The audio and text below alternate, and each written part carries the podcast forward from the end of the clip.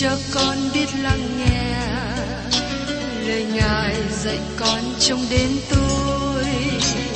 Xin cho con biết lắng nghe lời Ngài dạy con lúc lẻ loi. Xin cho con cất tiếng lên trả lời vừa khi con nghe Chúa. Xin cho con biết ơn thương lạy Ngài, Ngài muốn con làm chi? Lời Ngài là sự sống của con, lời Ngài là ánh sáng nơi con, lời Ngài làm chứa tràn hy vọng, là đường để con hơn dối bước.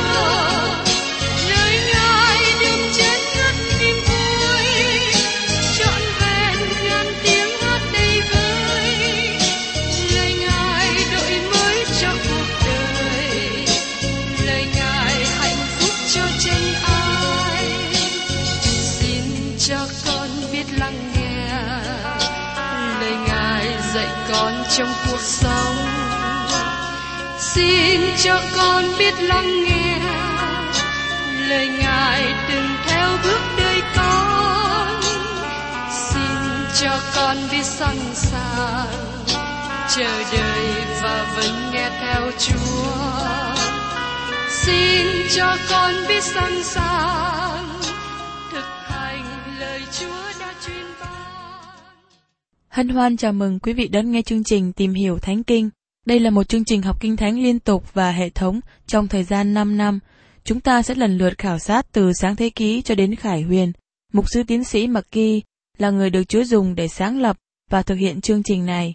Ông tin rằng lời của Đức Chúa Trời có khả năng đáp ứng mọi nhu cầu cho tất cả mọi người trên thế giới, không phân biệt chủng tộc, văn hóa, trình độ tuổi tác hay phái tính.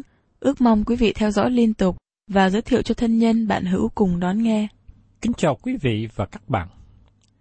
Trong chương trình Tìm hiểu Thánh Kinh hôm nay, chúng ta tiếp tục đến phần cuối của sách Daniel đoạn 11, nói về thói xấu và sự ương ngạnh của con người tội ác. Tôi xin nhắc lại trong Daniel đoạn 11 câu 36 về những điều đã chia sẻ với các bạn kỳ trước. Vua làm theo ý mình, kiêu ngạo, lên mình cao hơn hết các thần, nói những lời lạ lùng nghịch cùng Đức Chúa Trời của các thần. Người sẽ được may mắn cho đến khi cơn giận của Chúa được trọn, bởi vì điều gì đã có chỉ định thì phải ứng nghiệm. Từ thời điểm này, lịch sử kết thúc và lời tiên tri bắt đầu. Phân đoạn Kinh Thánh này nói về con người rất tàn ác sẽ đến một thời gian không thể đo lường được. Antiochus Epiphan là người rất bần tiện, đáng khinh. Các lời từ câu 36 đến 39 không diễn tả hết sự xấu xa của vị vua này. Antiochus là hình ảnh phác họa về kẻ chống lại Đấng Christ sẽ đến trong tương lai. Tôi tin rằng kẻ chống lại Đấng Christ sẽ đến không còn giới hạn trong khu vực địa lý như trong thời cổ đại Hy Lạp trước đây. Có kẻ chống lại Đấng Christ theo khuynh hướng chính trị, như là người mà chúng ta thấy đề cập ở đây, một dân ngoại chế lên từ đế quốc La Mã. Cũng có kẻ chống lại Đấng Christ theo khuynh hướng tôn giáo, mà hắn là người giả dạng giống như Đấng Christ, và hắn sẽ dấy lên từ dân Israel. Hắn giống như chó sói mặc áo của chiên. Kẻ chống lại Đấng Christ hay thường gọi là Antichrist được ban cho nhiều tên trong Kinh Thánh. Ông Đai Pentecost trong sách Những Việc Sẽ Đến cho chúng ta danh sách của những tên về kẻ chống lại Đấng Christ. Kẻ chống lại Đấng Christ có nhiều tên khác nhau, và chúng ta thấy bản liệt kê này rất dài. Là kẻ đổ quyết và người gian nịnh trong Thi Thiên đoạn 5 câu 6, kẻ làm ác như trong Thi Thiên đoạn 10 câu 2 đến câu 4, người ra bởi đất như trong Thi Thiên đoạn 10 câu 18, người mạnh bạo như trong Thi Thiên đoạn 52 câu 1, kẻ thù nghịch như trong Thi Thiên đoạn 55 câu 3, kẻ thù địch như trong Thi Thiên đoạn 74 câu 8 câu 10, kẻ dẫn đầu nhiều quốc gia như được diễn đạt trong Thi Thiên 111 câu 6, người hung bạo như được nói đến trong Thi Thiên đoạn 140 câu 1. Người Assyri như được nói trong Ê-sai đoạn 10, câu 5 đến câu 12. Vua của Babylon như được nói trong Ê-sai đoạn 14 câu 2. Mặt trời buổi sáng như trong Ê-sai đoạn 14 câu 12. Kẻ cướp giật như được nói trong Ê-sai đoạn 16 câu 4 câu 5 và trong Giê-rê-mi đoạn 6 câu 26. Cây đinh nhọn như được diễn đạt ở trong Ê-sai đoạn 22 câu 25. Nhánh của sự kinh khủng trong Ê-sai đoạn 25 câu 5. Vua gian ác và phạm thượng của Israel ở trong Ê-xê-chên đoạn 21 câu 25-27. Cái sừng nhỏ như được diễn đạt trong Đa-ni-ên đoạn 7 câu 8. Vua sẽ đến như được nói trong Đa-ni-ên đoạn 9 câu 26. Người đáng khinh kẻ gian ác như được nói trong Đa-ni-ên đoạn 11 câu 21. Vua theo ý mình như được diễn đạt trong Đa-ni-ên đoạn 11 câu 36. Kẻ chăn chiên xấu như được nói trong Sa-chi-ri đoạn 11 câu 16 đến 17. Con người tội ác như được diễn đạt trong Tê-sa-lô-ni-ca thứ nhì đoạn 2 câu 3. Con của sự hư mất cũng được diễn đạt trong Tê-sa-lô-ni-ca thứ nhì đoạn 2 câu 3. Kẻ vô luật pháp như được diễn đạt trong Tê-sa-lô-ni-ca thứ nhì đoạn 2 câu 8. Kẻ chống lại Đấng Christ hay còn gọi là Antichrist như được nói đến trong Thơ Văn thứ nhất đoạn 2 câu 22. Thiên sứ của vực sâu như được nói trong sách Khải Quyền đoạn 9 câu 11. Con thú như được chép trong sách Khải Quyền đoạn 11 câu 7 và đoạn 13 câu 1. Và chúng ta có thể thêm vào trong danh sách về kẻ chống lại Đấng Christ với những danh xưng kế tiếp. Kẻ lấy danh riêng mà đến trong sách Giăng đoạn 5 câu 43. Người có bộ mặt hung dữ trong Đa-ni-ên đoạn 8 câu 23. Kẻ làm theo sự gớm ghiếc và tàn phá trong Ma-thi-ơ đoạn 24 câu 15. Kẻ quỷ phá trong Đa-ni-ên đoạn 9 câu 27. Thưa các bạn, đây là một danh sách dài về những danh xưng được liệt kê nói về kẻ chống lại Đấng Christ, hay còn gọi là Antichrist. Chúng ta lần lượt sẽ nhận dạng ra danh hiệu này về bản chất của kẻ chống lại Đấng Christ khi chúng ta đọc xuyên qua Kinh Thánh. Trở lại trong Đa-ni-ên đoạn 11 câu 36 nói về Antiochus, vua sẽ làm theo ý mình. Kẻ chống lại Đấng Christ sẽ làm theo ý riêng, theo ý muốn độc tài của hắn. Hắn đối nghịch với hành động và việc mà Chúa Giê-xu đã làm, tức là Chúa Giê-xu là người làm theo ý muốn của Cha ở trên trời, như được diễn đạt trong Giăng đoạn 5 câu 30. Ta không thể tự mình làm nổi việc gì, ta xem xét theo điều ta nghe, và sự xét đoán ta là công bình, vì ta chẳng tìm ý muốn của ta, nhưng tìm ý muốn của Đấng đã sai ta. Antiochus là người kiêu ngạo. Cái sừng nhỏ là tên được ban cho kẻ chống lại Đấng Christ, nhưng hắn muốn trở thành một cái sừng lớn. Một lần nữa, hắn khác biệt với Chúa Giê-xu. Như sứ đồ Phaolô đã nói trong Philip đoạn 2 câu 5 đến câu 8. Hãy có đồng một tâm tình như Đấng Christ đã có. Ngài vốn có hình Đức Chúa Trời, song chẳng coi sự bình đẳng mình với Đức Chúa Trời là sự nên nắm giữ. Chính Ngài đã tự bỏ mình đi, lấy hình tôi tớ và trở nên giống như loài người. Ngài đã hiện ra như một người, tự hạ mình xuống, dân phục cho đến chết, thậm chí chết trên cây thập tự.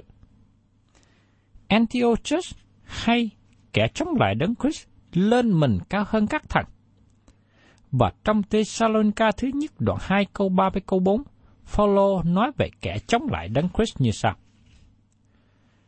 Mặc ai dùng cách nào cũng đừng để họ lừa dối mình, vì phải có sự bỏ đạo đến trước và có người tội ác, con của sự hư mất hiện ra, tức là kẻ đối nghịch, tôn mình lên trên mọi sự và người ta xưng là Đức Chúa Trời, hoặc người ta thờ lại, sớt đổi ngồi trong đền thờ, chính mình tự xưng là Đức Chúa Trời. Và trong Khải Quyền đoạn 13 câu 8 cũng nói thêm: hết thảy những dân sự chính đất đều thờ lại nó, là những kẻ không có tên ghi trong sách sự sống của chiên con đã bị giết từ buổi sáng thế. Với sự phản nghịch chống lại với Đức Chúa Trời mà đó đánh dấu về vị vua kiêu ngạo lên đến tuyệt đỉnh của chủ nghĩa nhân bản. Hắn biểu tượng cho sự chống nghịch với Đức Chúa Trời, mà đó là con người xác thịt của chúng ta. Phaolô cũng nói thêm điều này ở trong sách Roma đoạn 8, câu 6 đến câu 8. Và chăm về xác thịt sanh ra sự chết, còn chăm về thánh linh sanh ra sự sống và bình an. Về sự chăm về xác thịt nghịch với Đức Chúa Trời, bởi nó không phục dưới luật pháp của Đức Chúa Trời, lại cũng không thể phục được. Và những kẻ sống theo xác thịt thì không thể đẹp lòng Đức Chúa Trời. Tư tưởng xác thịt của con người sẽ hướng về kẻ chống lại Đấng Christ. Khi con người tự chọn người lãnh đạo cho mình, họ sẽ chọn ai?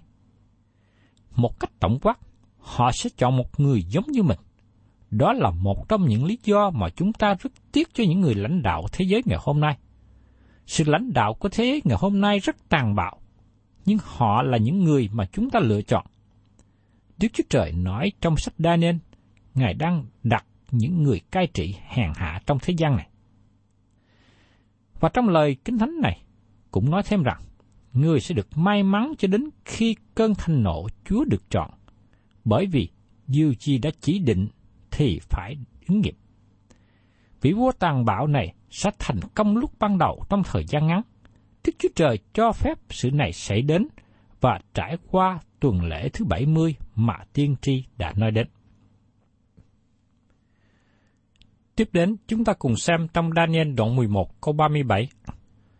Người sẽ không đói xem các thần của tổ phụ mình, cùng kẻ mà đàn bà vẫn mến. Người sẽ chẳng coi thần nào ra gì, bởi vì người tôn mình lên cao hơn hết cả. Người sẽ không đói xem các thần của tổ phụ mình. Từ lời nói này, có người giả định rằng kẻ chống lại Đấng Christ có thể đến từ dân Israel. Do vậy, lời này cũng có thể đề cập đến Tin Lành, Công giáo hay người ngoại giáo. Dù kẻ chống lại Đấng Christ đến từ bất cứ nguồn gốc nào, hắn sẽ không còn tôn kính Đức Chúa Trời của tổ phụ mình, không còn tôn kính thần nào của tổ phụ. Như tôi đã nói trước đây, tôi tin rằng người thích ứng cho vai trò này là hai người được nói đến trong Khải Quyền đoạn 13. Người thứ nhất, lãnh đạo chính trị đến từ đế quốc La Mã. Hắn không phải là người Israel. Người thứ hai là người lãnh đạo tôn giáo, và hắn trở nên giống như Đấng Christ. Và như tôi giả định rằng, hắn cho mình là người Israel. Người là kẻ mà đàn bà vẫn mến. Điều này đề cập rõ ràng về lòng yêu mến người nữ Hebrew sẽ trở thành mẹ của Đấng Messiah. Không những Chúa Giêsu bị từ chối hoàn toàn, nhưng Ngài cũng trở thành kẻ thù nghịch nữa. Antichrist hay kẻ chống lại Đấng Christ sẽ lãnh đạo cuộc chống nghịch với Đức Chúa Trời và chống nghịch lại Đấng Christ, như trong Thi Thiên đoạn 2 câu 1 đến câu 3 diễn đạt như sau. Nhưng sao các ngoại bang náo loạn và những dân tộc toan mưu trước hư không? Các vua thế gian nổi dậy, các quan trưởng bàn nghị cùng nhau nghịch cùng Đức Giê-hô-va và nghịch cùng đấng chịu sức dầu của Ngài mà rằng, Chúa sẽ bẻ loại tối của hai người, và quăng xa xiềng xích của họ. Trong lời Kinh Thánh này, cũng nói rằng, người sẽ chẳng coi thần nào ra gì. Điều đó có nghĩa rằng, hắn sẽ chống lại với sự thờ phượng của mọi tôn giáo, ngoại trừ thờ phượng chính hắn. Hắn sẽ cổ động cả thế giới này chỉ có một niềm tin, một tôn giáo, và hắn chính là người được thờ phượng là tôn giáo duy nhất. Bởi vì người tôn mình lên cao hơn hết cả. Đây là kết quả sau cùng của vua kiêu ngạo và độc tài. Và điều mong muốn cao nhất của hắn là mọi người phải tôn xưng hắn, vua nịnh hắn. Đây là bối cảnh kinh hoàng của những ngày sau cùng trong thời kỳ đại nạn. Như được nói ở trong sách Khải Quyền đoạn 13, câu 15-17. Nó cũng được quyền hà hơi sóng vào tượng con thú, hầu cho tượng ấy nói được và khiến hết thảy những kẻ nào không thờ lại con thú sẽ bị giết. Nó cũng khiến mọi người nhỏ và lớn, giàu và nghèo, tự chủ và tôi mọi, đều chịu ghi dấu hoặc trên tay hữu hoặc trên trán, hầu cho người nào không có dấu ấy, nghĩa là không có danh con thú hay số của tên nó thì không thể mua cùng bán được. Chúng ta thấy rằng, lúc bấy giờ, con người ở dưới sự cai trị độc tài và tất cả mọi người phải mang dấu hiệu con thú trong các giao dịch buôn bán hàng ngày. Và tiếp đến trong Daniel đoạn 11 câu 38. Nhưng người sẽ ở chỗ mình tôn kính thần của các đồn lũy, người sẽ lấy vàng, bạc, đá quý và những vật tốt đẹp mà tôn kính thần tổ phụ mình không biết. Kẻ chống lại Đấng Christ sẽ tôn kính thần của các đồn lũy, người có các nước của thế gian. Người đó là ai? Nó chính là Satan, người đã hứa cống hiến cho Chúa Giêsu các nước của thế gian, nhưng Ngài từ chối sự cống hiến này. Rõ ràng Satan có quyền ban cho sự cống hiến này. Kẻ chống lại Đấng Christ sẽ tiếp nhận sự ban cho này và trở nên người độc tài của thế giới. Chúng đã được nói trong Tê-sa-lô-ni-ca thứ nhì đoạn 2 câu 4 và trong Khải Huyền đoạn 13 câu 4 rằng kẻ chống lại Đấng Christ sẽ chấp nhận sự tôn thờ và sẽ có sự tôn thờ Satan trong ngày đó. Tất cả mọi nước thế gian sẽ ở dưới sự cai trị của hắn và thế giới thật sự nhận biết sự cai trị độc tài. Và tiếp đến trong Daniel đoạn 11 câu 39, người sẽ cậy thần lạ giúp cho mà lấy các đồn lũy vững bền, và người sẽ ban thêm sự vinh hiển cho kẻ nào nhận mình. Người cho họ cai trị nhiều người và chịu tiền bạc mà chia đất. Đây là thì giờ sẽ đến cho Satan. Nó sẽ cố gắng dùng hết mọi thời gian vì hắn biết rằng thời giờ của hắn ngắn ngủi. Như được nói trong sách Khải Huyền đoạn 12 câu 12. Bởi vậy, hỡi các tầng trời và các đấng ở đó, hãy vui mừng đi, khốn nạn cho đất và biển, vì ma quỷ biết thì giờ mình còn chẳng bao nhiêu, nên giận quản mà đến cùng các ngươi. Kẻ chống lại Đấng Christ sẽ làm trọn theo ý muốn của Satan trong ngày đó. Hắn sẽ cai trị nhiều dân tộc và ban cho bất cứ ai tài sản, đất đai mà hắn muốn. Hắn trở thành vị vua bướng bỉnh và nhà độc tài sau cùng của thế giới. Và tiếp đến, chúng ta sẽ tìm hiểu về sự chiến thắng của vua kiêu ngạo, chỉ là tạm thời. Trong Daniel đoạn 11 câu 40, đến kỳ sau rốt, vua phương Nam sẽ tranh chiến cùng người, vua phương Bắc sẽ đem xe binh lính kỵ và nhiều tàu, xong đến vua đó như cơn gió lốc, người sẽ lấn vào các nước tràn tới và đi qua. Đây là thời kỳ sau rốt mà nó là sự cuối cùng mà Daniel đã có trong tâm trí khi đi xuyên qua đoạn này. Những ngày cuối cùng của quốc gia Israel mà Chúa Giêsu đặt cho nó là thời kỳ đại nạn. Các vua phương Nam được nói trong đoạn này là những người cai trị của Ai Cập, nhưng không thể xác định được vua nào hay là người nào. Thật ra Ai Cập không có người lãnh đạo quốc gia trong nhiều năm. Do vậy, người lãnh đạo sẽ được dấy lên vào thời kỳ sau rốt và sẽ kết hiệp với tất cả mọi người Phi Châu và người Ai Cập để có thể chống nghịch với kẻ chống nghịch Đấng Christ. Vua phương Bắc được nói trong câu này rất dễ xác nhận. Hắn chiếm ngôi vua của Seleucid và tôi tin rằng hắn ra từ phương Bắc giống như được đề cập trong EC trên đoạn 38 và 39. Vua của phương Bắc này là Nga-sô. Nga-sô sẽ mở chiến dịch hạt Ma-kê-đôn, mà nó là một cuộc chiến toàn diện. Từ lúc ban đầu, vua của phương Bắc sẽ bị loại ra, và Đức Chúa Trời sẽ đón phạt trên quốc gia đó.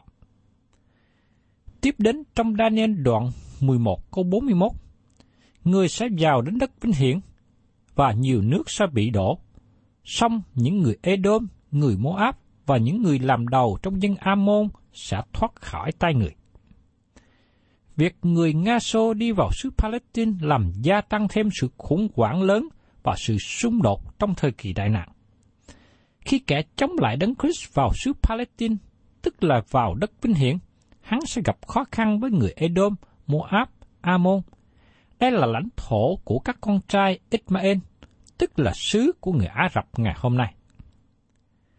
Và trong Daniel đoạn 11 câu 42 nói tiếp, người sẽ giang tay ra trên các nước và đất Egypto sẽ không thoát khỏi. Người Ai Cập và vua phương Nam sẽ quy phục kẻ chống lại Đấng Christ. Và tiếp theo, trong Daniel đoạn 11 câu 43, người sẽ chiếm lấy các của báu, vàng và bạc, cùng hết thảy đồ quý báu của Egypto, dân Liby và dân Ethiopia sẽ theo người. Hắn sẽ kiềm chế sự giàu có của thế giới. Hắn sẽ khống chế thị trường tài chính của thế giới trong ngày đó. Liby và Ethiopia sẽ đầu phục hắn, và hắn sẽ điều khiển phi châu. Và trong Daniel đoạn 11 câu 44, song những tin tức từ phương Đông và phương Bắc sẽ đến làm cho người bối rối, người giận lắm mà đi ra để tàn phá và hủy diệt nhiều người. Tin tức từ phương Đông có nghĩa là tin tức đến từ Á Châu với dân số hàng triệu người. Quân đội lớn của nó sẽ đến với chiến trận hạt Magedon, và các cai trị thế giới sẽ gặp khó khăn. Trong thời điểm đó, không có hy vọng nào cho dân sự của Đức Chúa Trời, ngoại trừ hy vọng trong chính Đức Chúa Trời. Và trong Daniel đoạn 11 câu 45, người sẽ đặt các trại trong cung mình, ở khoảng giữa biển cùng núi vinh hiển và thánh, song người sẽ đến sự cuối cùng mình, và chẳng có ai đến giúp đỡ người cả. Biển ở đây tức là biển Địa Trung Hải, và núi vinh hiển ở đây tức là Jerusalem. Nói một cách khác, vào thời điểm kẻ chống nghịch Đấng Christ xây dựng tổng hành dinh cho chiến tranh thế giới giữa biển Địa Trung Hải và Jerusalem, nhưng thay vì trở thành người cai trị, hắn sẽ bị tiêu diệt bởi sự trở lại của Đấng Christ. Như được nói trong sách Khải Huyền đoạn 19, câu 17-20. Tôi thấy một vị thiên sứ đứng trong mặt trời. Người cất tiếng lớn, kêu các chim chóc bay giữa khoảng không của trời mà rằng, hãy đến, bay hãy nhóm hiệp lại để dự tiệc lớn của Đức Chúa Trời. Hãy đến ăn thịt của các vua, thịt của các tướng, thịt các dũng sĩ, thịt ngựa cùng kẻ cưỡi ngựa, và thịt của mọi người tự chủ và tôi mọi, nhỏ và lớn. Tôi lại thấy con thú và các vua thế gian cùng những quân đội mình nhóm lại đặng tranh chiến với Đấng cưỡi ngựa và với đạo binh của Ngài. Nhưng con thú bị bắt và tiên tri giả là kẻ làm phép lạ trước mặt con thú, nhờ đó lừa dối những người đã nhận dấu con thú cùng thờ lại hình tượng nó, cùng bị bắt bớ nó nữa. Cả hai đều đang sống bị quăng xuống hồ lửa có diêm cháy bừng bừng. Ma quỷ sẽ chiếm lấy, và chỉ có sự trở lại của Đấng Christ mới có thể thiết lập nước của Ngài và giải cứu trái đất này. Quý vị và các bạn thân mến, chúng ta thấy rằng những kẻ chống nghịch lại với Đấng Christ, có những lúc chúng ta thấy dường như họ mạnh bạo, dường như họ vững chắc. Nhưng chúng ta thấy rằng thời kỳ cai trị của họ không thể kéo dài, và chính Đức Chúa Trời, chính Đức Chúa Jesus Christ sẽ đối đầu cùng với họ, và Ngài sẽ kết thúc thời kỳ hưng thịnh của họ. Cho nên tôi xin kêu gọi hết thảy quý vị và các bạn, hãy nương cậy vào Đức Chúa Trời, vì đó là nguồn hy vọng vững chắc của mọi chúng ta.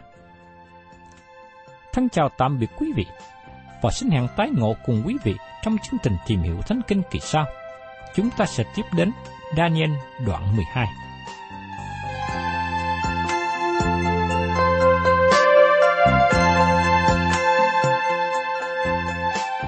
Cảm ơn quý vị đã đón nghe chương trình Tìm Hiểu Thánh Kinh. Nếu quý vị muốn có loạt bài này, xin liên lạc với chúng tôi theo địa chỉ sẽ được đọc vào cuối chương trình. Kính chào quý thính giả.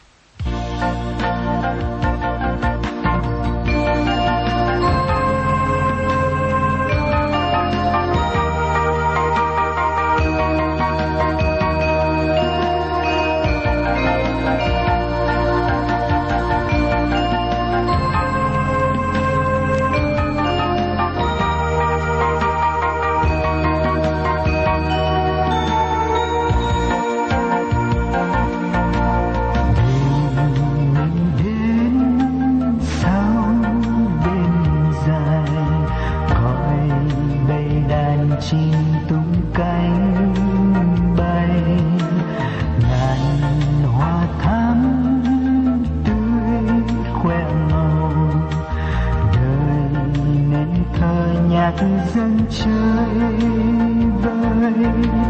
Bước vào cuộc sống hôm nay lòng dâng Chúa, nguyện tâm ý sang danh Cha. Thời gian mãi trôi theo dòng, đời quá màu hoàng hôn buông rơi. Đời vô nghĩa lắm ưu phiền, nhờ Ngài mà lòng con đổi thay. Đôi sự Chúa treo thân Ngài, lòng yêu thương Ngài ôi cao sâu. Gánh nặng đời Chúa mang đâu còn vương vấn, mọi lo lắng xin dâng Ngài. Gọi tên Chúa mãi trong chờ, Ngài giang tay chờ mong con luôn.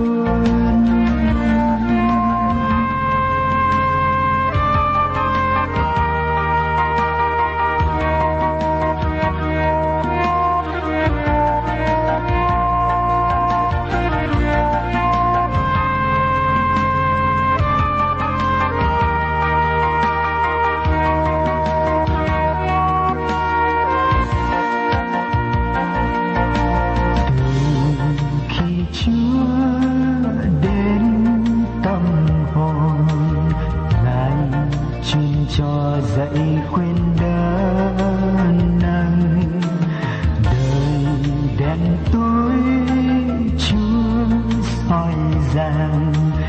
Lời Cha yêu thương luôn vâng theo, Chúa trời thành tín ban hy vọng tươi mới. Lòng yêu kính dâng lên